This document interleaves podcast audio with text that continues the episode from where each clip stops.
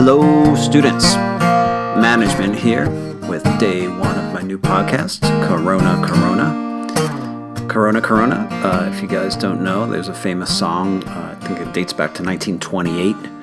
It's actually called Corrina Corrina. My favorite version, Bob Dylan. Spotify it, check it out.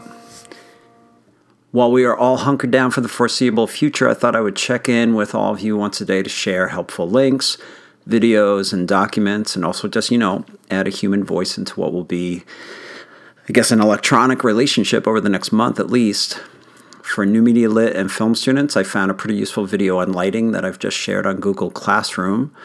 The guy in the video uh, talks way too much and gets to the point way it takes too long to get to the point, um, and get to the important information pretty much like 95% of all the vloggers out there.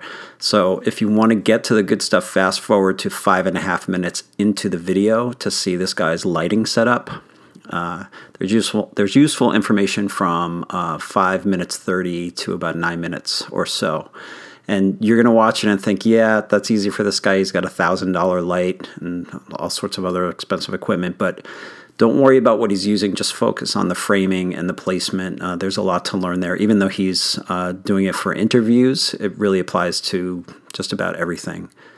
You can uh, do all sorts of this kind of stuff at home with the lamps that you have at home, flashlights, all sorts of other things. Just go guerrilla, use what you have, and I, I think you guys will find it useful.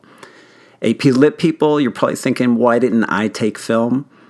Only you know the answer to that, and I assume it's a good one. Just remember, great filmmakers never really become great fiction writers, but great fiction writers do become great screenwriters and sometimes filmmakers. So if you ever want to go that way, you have options. On other fronts, hit me up if you need any tips on Book Response 3 this week. Pro tip of the day do a read through before you submit to find one, passively constructed sentences, and two, sentences overloaded with prepositions. Two easy ways to boost your sophistication levels. Okay, friends, our three year old German Shepherd Sadie needs to go on a bike ride with me in a minute. So I will sign off for now.